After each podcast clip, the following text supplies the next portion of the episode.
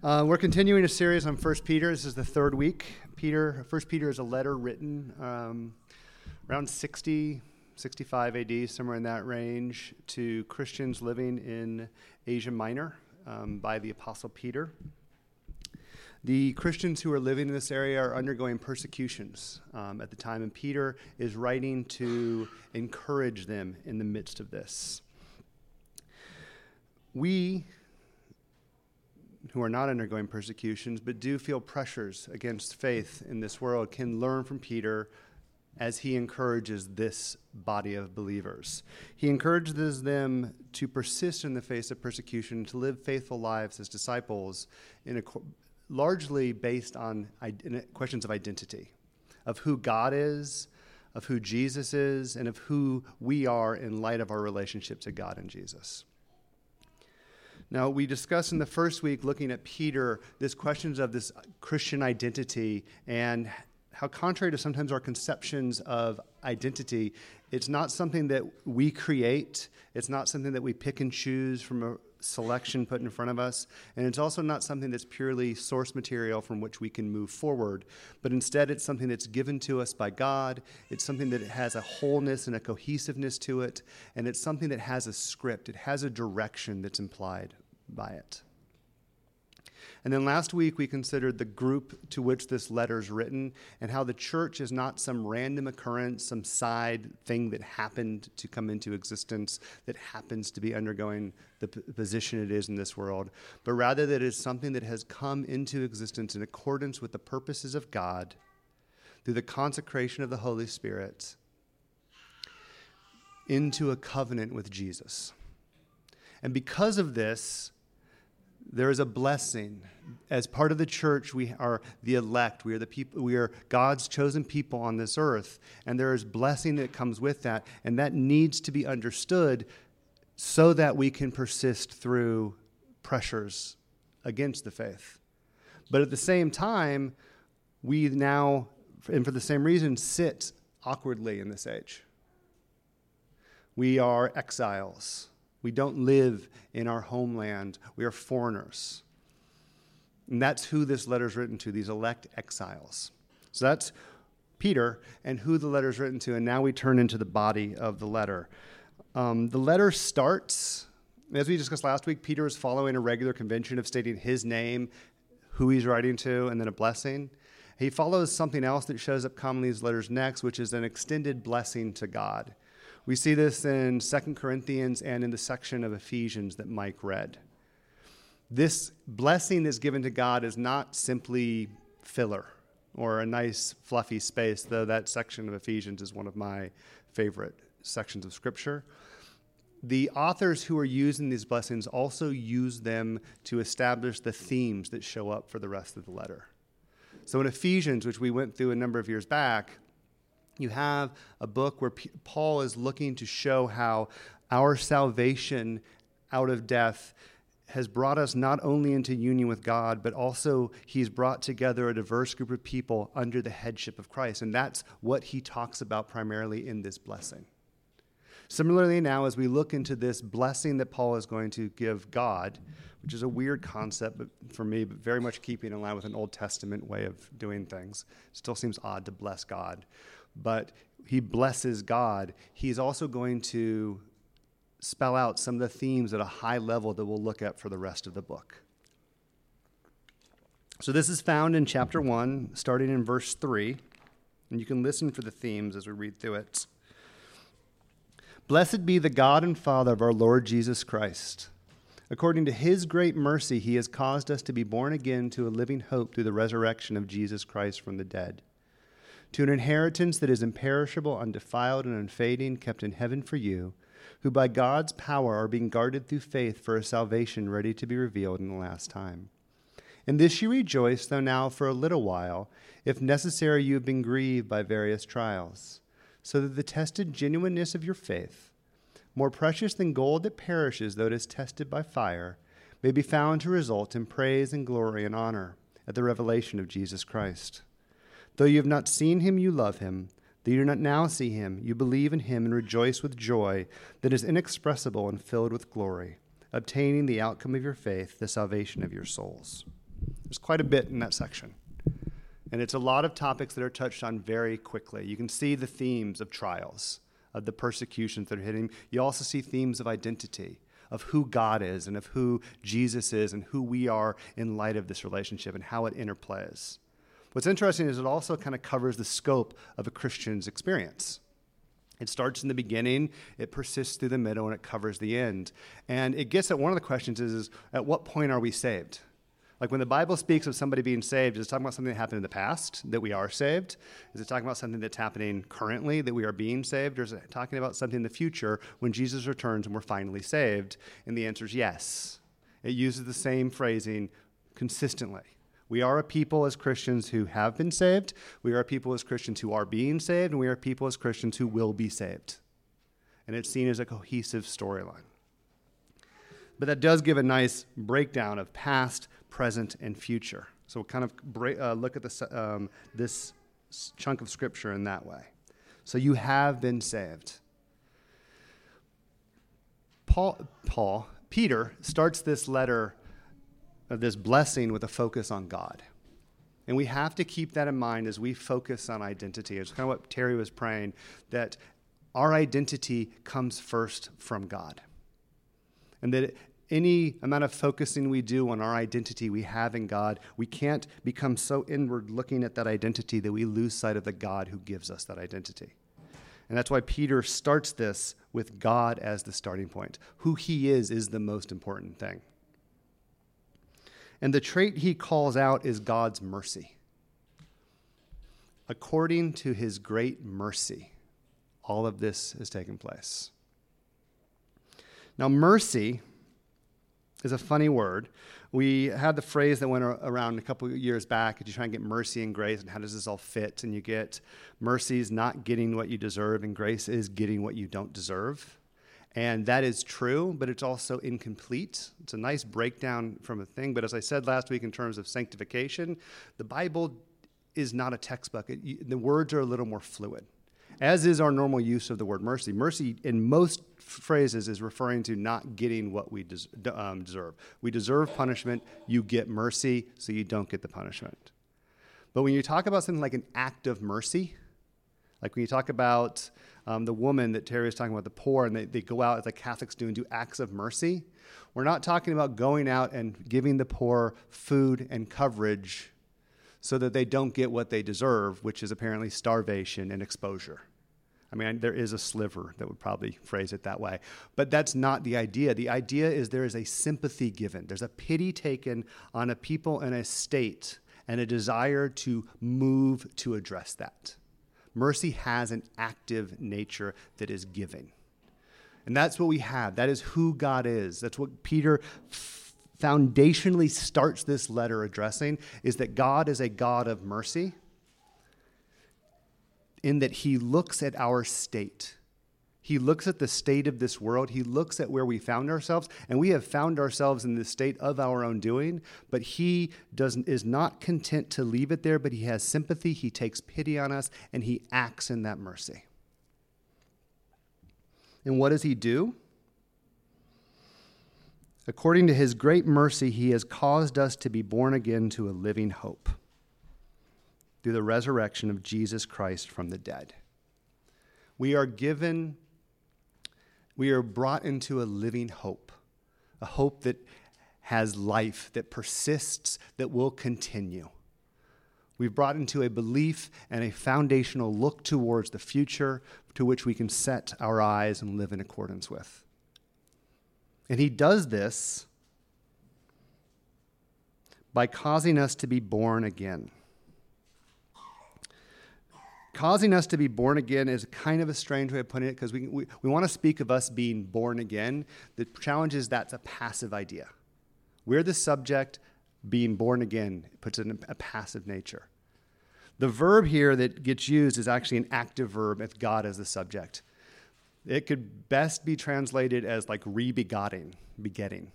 He has rebegotten us, although we don't use that word, which is why I'm struggling to say it. Or you could say he rebirthed us. The idea is God has taken, had mercy upon us. Because of his mercy, he has come in and by his action caused us to be rebirthed, He's brought us into a new life by his action. He is the actor in this. Simply saying born again kind of raises the question of how did it happen? I mean, Rose was born. Becca birthed her. And Becca has not forgotten it. Had Becca not done that, Rose would not have been born. There was an actor in this that has brought us to a new life, and it's God. And it was done because of his great mercy. Through the resurrection of Jesus Christ from the dead. And as I was reading through this, I realized this strikes me as different from, I think, what the popular presentation we have of the gospel is. The gospel is often said is Jesus died for our sins so you can be saved. That's the gospel. But when you when Paul comes and he talks in 1 Corinthians about what is the gospel, he states it as this It is that Jesus died for our sins in accordance with the scriptures. He was raised on the third day in accordance with the scriptures. And then he appeared in bodily form so that people saw him. And then he takes it through to Jesus is now reigning, and he will reign until the end when all enemies have been brought down before him, and sin and death and Satan are completely crushed and removed from this world. That's the gospel. By this gospel, this bare set of facts, this factual course of history, you can be saved. This gospel is good news regardless of individuals' decisions around it. This gospel is good news to the world outside of people. Creation has been brought under bondage because of our sin. This gospel says Jesus died, crushing the hold of sin. He raised and has been vindicated, and now he sits on the throne. That is a statement of fact. That's good news to your dog if he could comprehend it. But it is by this gospel we have been saved. And that's a subtle difference, but I think it's an important one in the sense that it puts this concrete set of facts, this factual course of history that is and exists apart from us, but by that we might be saved. We have, we look at the world, and regardless of what we think of it, Jesus has been raised to the throne over this world, which raises in a lot of questions. It's either great or oh crap. Because you can realize, if you hear that and you realize, I've actually been standing in opposition to this Jesus this whole time, the question is, what's he going to do about this? I've been a rebel and in the forces arrayed against him this whole time. And now all of a sudden he's on the throne. What do I do? I mean, that's basically Peter's sermon when he gets up on Pentecost. Hey, guys, Jesus was the Messiah. You killed him, he raised from the dead and they're cut to the heart and they ask, What can we do to be saved? And the answer is, He's a God of mercy. In his death, he also made a way for us to come back to him. So he has been, according to his great mercy, he has caused us to be born again to a living hope through the resurrection of Jesus Christ from the dead, to an inheritance. Not only are we born again to a living hope, but we have an inheritance that is imperishable, undefiled, and unfading. Every amount of riches you can get on this earth will eventually corrode. It's always like people are like, I'm going to get gold for when it all goes down, as though when it all goes down, there's going to be gold trading towers, as opposed to people with guns trying to take your gold. Sorry. Um, but we have all the wealth we can set aside in this world will eventually fall apart. But we have an inheritance that is imperishable, undefiled, and unfading, and surpasses anything we could have on this earth. I, as a child, read lots of older authors and I loved older scientists. Always lived a few centuries later than I apparently desired. But eventually, what you realize is all these old authors and all these old scientists had something in common. Most of them were rich or at least well off. The poor farmer in like 1600 is not trying to ponder the nature of gravity. He's trying to get the stinking potato plant to sprout so his family won't starve. It's the people who have an inheritance, who have in some way been a landed portion of this society, who have the free time to eh, pursue these higher things of arts and sciences. There's a liberty that comes with having an inheritance. We have an inheritance. We are a people of wealth. We are a people of privilege. We are a people who have received and have great things, which should make it so when we go out in the world, we are not scrounging. Yes, we can go work hard. We can go pursue careers, but we don't need to cut every corner. We don't need to take every single opportunity. We don't need to kill ourselves or our souls in order to achieve something because we've already achieved it. We already have a position and a wealth that surpasses anything we can get on this earth. So we have been saved. But it's an inheritance that's not ours yet. It's kept in heaven to be revealed in the last time with this salvation that comes. Now, if you have a trust fund that vests when you, I don't know what trust funds do, I think they vest, stock vests, trust funds vest now. If you have a trust fund that vests on your 21st birthday and you go out drinking on the night of it and die, your trust fund didn't help you. You have a pile of money that goes to someone else. So there's a question that's naturally raised by great, we've been born again to a living hope with this massive inheritance. Are we going to get to it? So P- Peter, you want to call him Paul, Peter turns to address that. He turns to the fact that we are being saved.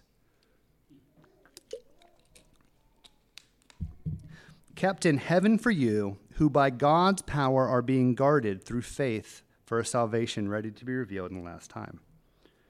We are guarded by God's power as we go through this age. And what's fantastic is how does he do this? The one who starts with his mercy also guards us. How? Through our faith. And this is wonderful because it means he doesn't guard us by turning us into robots that just kind of march smoothly. He doesn't guard us by locking us away in boxes and making sure that nothing that could ever challenge a person's faith gets to us. Instead, he guards us through faith.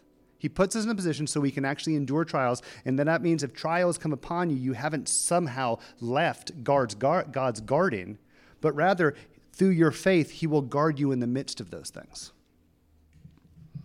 And he will see us through. There's an assurance here. But we have to be really careful with how it gets applied. Because if you apply this the wrong way, you're basically you're preaching peace, peace when there's no peace to people. Because there's a conception popularly of once saved, always saved, and that gets misapplied. I agree with it largely in principle.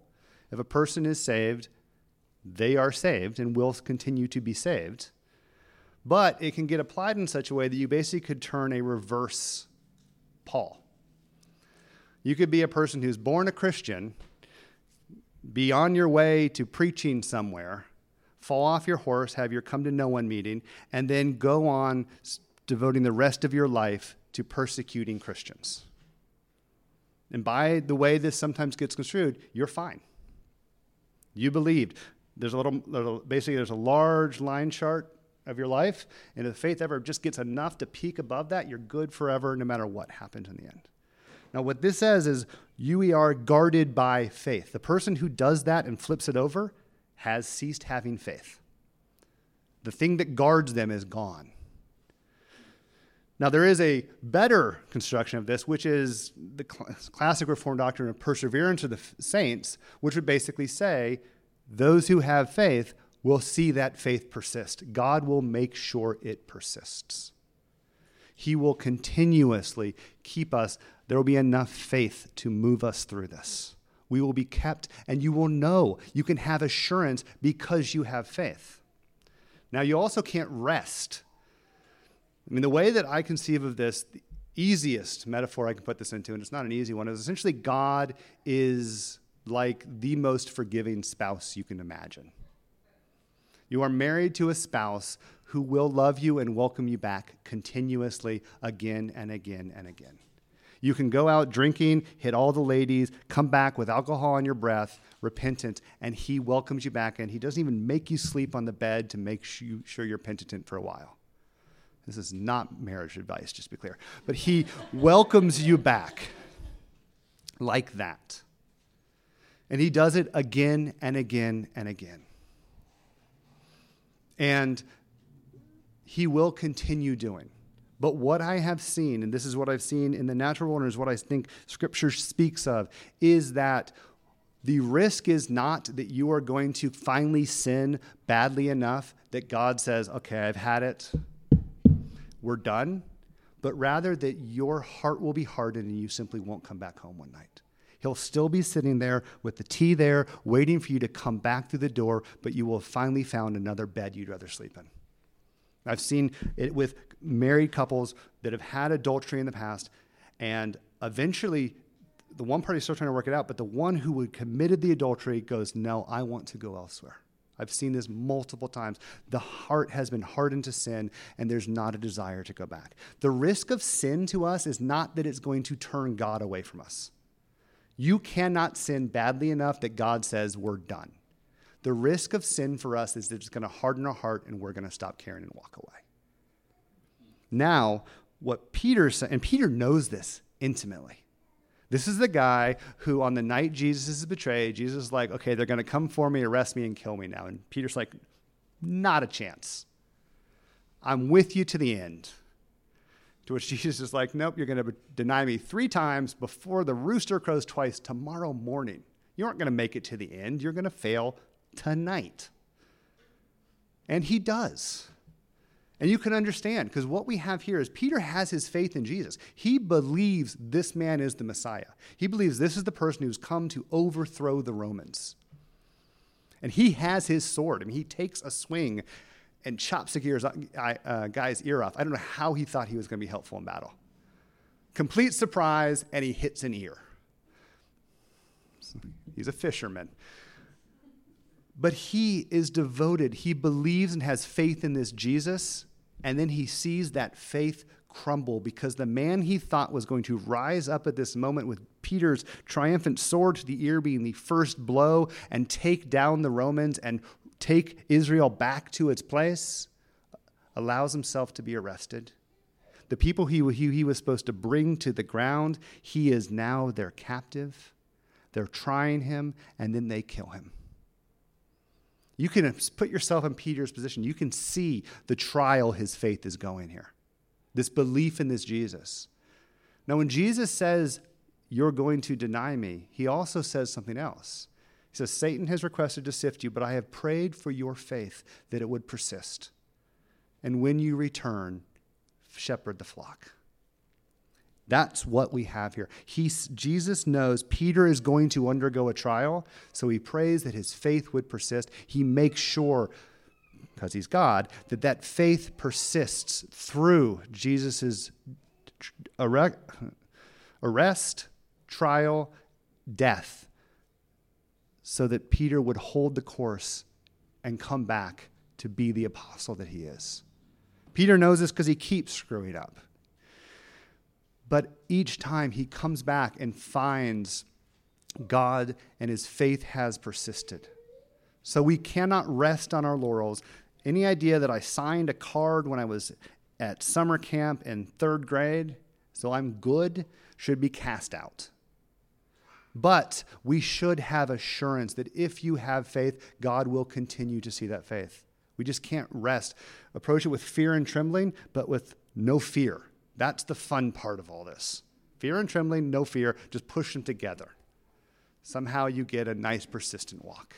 But it is that we should take this seriously and understand the weight of this and understand the, th- the effects sin can have upon us and the effects it can corrode our heart, but at the same time, trust that God will see us through. And in this, there's great reason to rejoice. According to his great mercy, he's caused us to be born again to a living hope through the resurrection of Jesus Christ from the dead to an inheritance, and he will see us through to the end. And this you rejoice. We need to rejoice, and we need to have that assurance because it is, and this you rejoice. Where to go?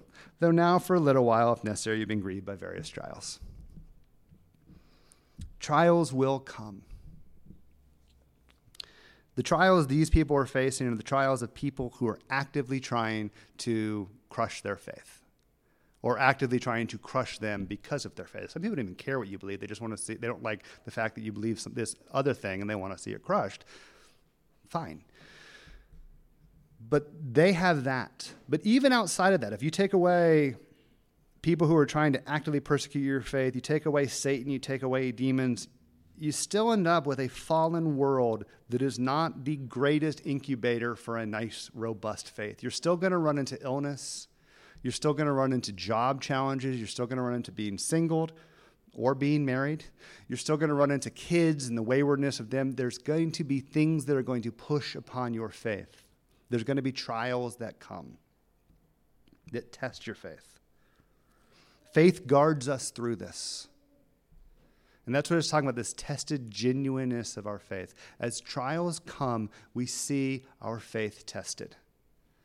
And don't think of it as testing as though it's a pass fail test to see, oh, good, your faith got you through this time. Because remember, you're being guarded by your faith. It's more that you're seeing the strength of your faith. The example they use is gold, which gets tossed in the fire. When you toss gold in the fire, it does goldy things that do in fire. I assume it melts.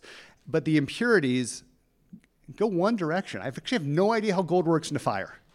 You just know that after it's been in the fire a while, the impurities of the gold have been removed to a greater degree, and you have gold that's more pure.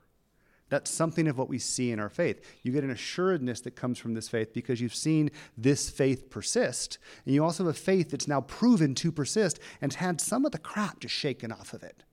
And you would have faith that's a little more true and solid.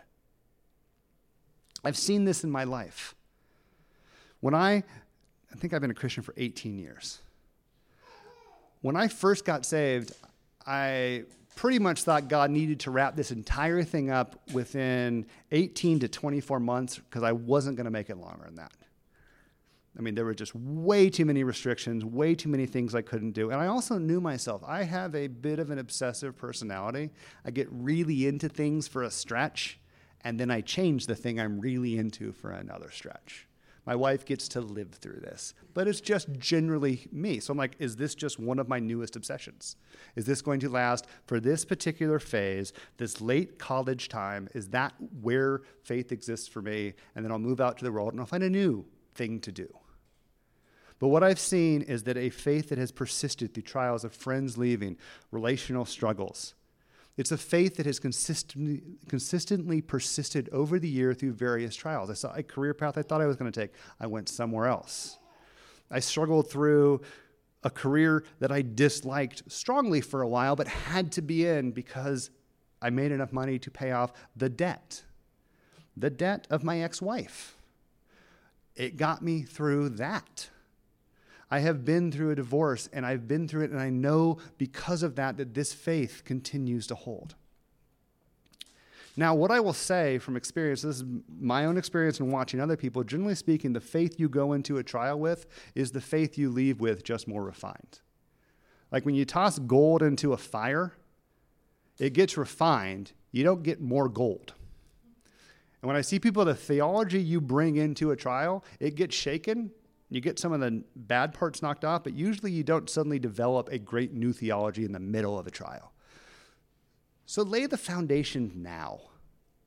Prepare your faith for trials. Lean into God, learn who He is, come to understand our identity and where we're going more, so that when the trial comes, you're not scrambling trying to figure out which book in the Bible from the index has how to deal with X.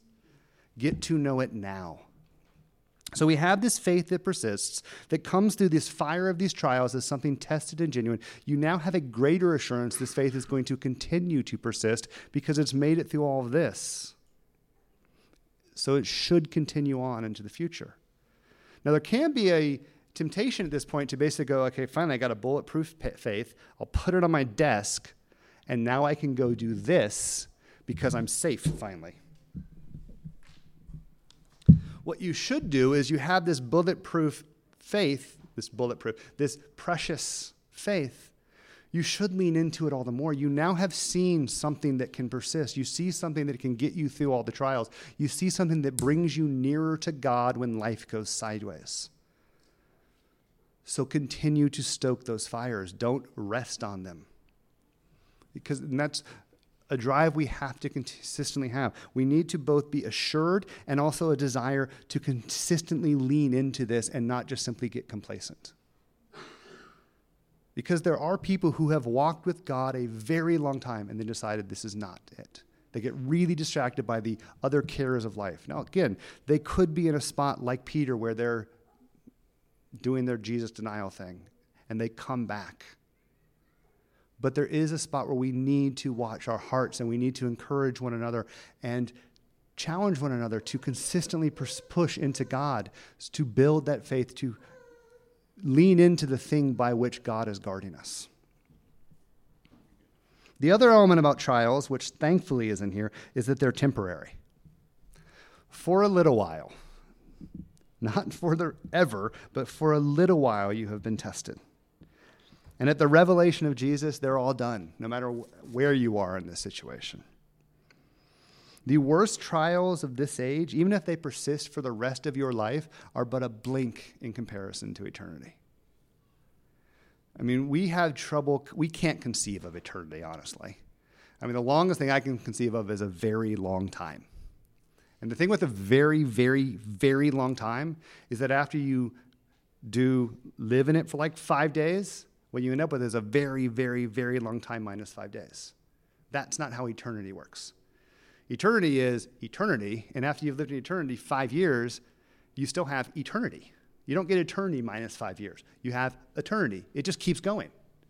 It's like space. My daughter is obsessed with outer space. So we had the conversation about what happens at the edge of space, at which point I'm like, I don't know. It makes no sense to me, but space, by definition, has an endpoint. It has to stop at some point because it's material. God's not that way. He goes on forever. Time works the same way. Every time we can conceive of has an endpoint. Eternity doesn't. So we have a thing that is infinite awaiting us. It's amazing grace. We've been there 10,000 years, bright shining as the sun. We've no less days to sing his praises when we'd first begun. 10,000 years? Yep, you still have just as much time as you did when you started. In comparison to that, if you lived the rest of your life with a some sort of trial, illness, something. If you live the rest of your life and it's 100,000 more years for some reason, I don't know how you pull off robotics or something and live 100,000 years of a trial, it still is a blink in comparison to eternity. And all of this results in praise at the end.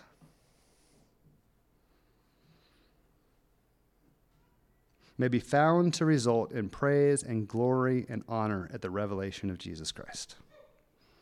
Now, the funny thing about that phrase is who's getting the praise and glory and honor? It's not clear in the verse. And knowing the Greek, still not clear. All it says is that there will be praise and glory and honor at the revelation of Jesus Christ. And the question is are we getting the praise because we persisted? That we lived this life guarded by faith and got to the end, are we getting the praise and glory and honor? Or is God getting the praise and glory and honor because we persisted? Now, my honest answer after thinking about it for a long time is I have no idea. And I actually don't care. Because the two options are at the end of time, in the presence of God, I get praise and glory and honor because I persisted by faith. Or in the presence of God, he gets praise and glory and honor because of me that I persisted in faith. It's win win. And it's possible that Peter was intentionally vague in his phrasing to allow for the just jumble of all of that. But the point is, at the end of all of this, when Jesus returns, there is praise and glory and honor because of the life we live here. This life is not pointless. Because there can be, it's like, okay, we've been saved here's the end. Why? This sucks sometimes. Why does this have to do? What are we supposed to be doing here? I mean, we have it in the beginning. We're put here to um, basically have kids uh, repeat the image of God and work. And Jesus, we went over this two years back. This continues on in the new covenant and in the Great um, Commission. But there still can be this like, why? And the answer, it's not fully answered. God does not sit down and like there's not like a earlier book of the Bible or an appendix where he just finally sits down and goes, "Okay, let me tell you about the councils of heaven and why this all went down the way that it did." But again and again and again we see that there is a point to what we're going through. that we shouldn't lose hope, that we shouldn't feel like this is just a meaningless, painful slog, but there is something that comes through even the painful slog of it. There's glory and praise and honor. And in obtaining the outcome of our faith, the salvation of your souls. We are, we will be saved. And you shouldn't think of souls here in some immaterial sense. This is simply to say, all of you. That fundamental part of who you are will be saved. Your identity will be saved, it will persist. Again, it's going to be as though it came through a fire, but it will persist. All the bad parts are going to get shaken off. And when we're made like Jesus, bright shining as the sun, we will still be us, but we will be us as we were intended to be standing free from sin, free from death, in bodies that don't corrode and are made for eternity but we'll still be us just as we were supposed to be. Our identity will still be there. This is all grounded in God's action. It starts because of his mercy, it continues because he guards, and it's brought to an end when he reveals his son when, at Jesus' second coming. And that is to say, it also begins and ends with Jesus. This all starts because of his death and resurrection. Remember, the gospel is a foundational fact, it has happened. The question is, how do we respond to it? And it goes through to his return and his revela- at his revelation. And then I love this part in the middle. Though you have not seen him, you love him. Though you do not now see him, you believe in him and rejoice with joy that is inexpressible and filled with glory.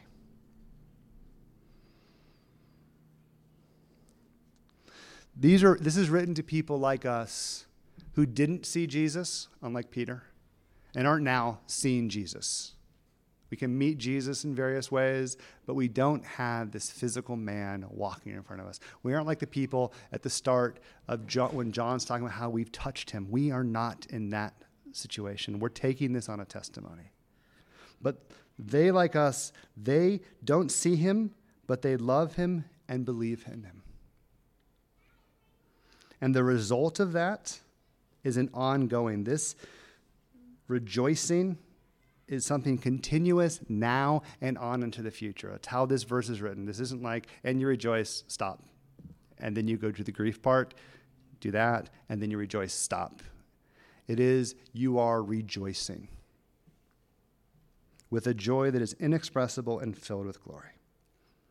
This section and this book is about life in hardship. It's about life as a foreigner in a foreign land. It's about a life as an exile. And that's why this opening, which is covering the themes, is about, has trials as the main chunk in the middle of it. But it's bookended by joy. The trials are there, but it starts with, In this you rejoice, trials, joy inexpressible and filled with glory. That's how we have to conceive of this. It's in the midst of grief. We can't, as Christians, become happy, clappy people who pretend like nothing's bad because of Jesus. That is a lie. This world is filled with sorrow and pain and hardship, and it's going to hit us, and it's going to hit the people we love and care about. And we need to be able to respond to real pain and hardship as real pain and hardship and not just put a happy veneer on it because of Jesus. But we are a people who, in the midst of that hardship, expecting and accepting that hardship as what it really is a trial, we can rejoice with joy inexpressible and filled with glory. Because God is a God of mercy who started this and caused us to be born again because Jesus died upon the cross that we might have hope and a new birth, and he will return again. And because we are a people who have been born again to a living hope through his resurrection, and because we will obtain this glorious inheritance and be guarded along the entire way. And in the midst of all of that, we endure trials but we know joy as a taste of the greater joy that is to come. Father, I thank you. Thank you for your word. I thank you for your encouragement. I thank you for the challenge it is. I thank you for the life that it can breathe into us, and I, I ask that you would breathe your life into us. Father, this world is often hard and confusing, and you don't give us all the answers to it. But we know that we have you. We know that your Son sits upon the throne. We know that your Spirit dwells within us. I pray, Father, that you would grant us greater faith, or that you would nourish our faith and nourish us in the activities that nourish faith. Know that you would use the trials of our life to refine that faith, to shake free false conceptions, to shake free um, easy answers, to grow us into a robust faith, able of enduring even more. And I ask that through all of this, Lord, that our hearts would be filled with a joy inexpressible. That we would, even in the midst of hardship and grief, have a deep undercurrent of rejoicing present. I thank you that we can trust in you for that. In your Son's name, amen.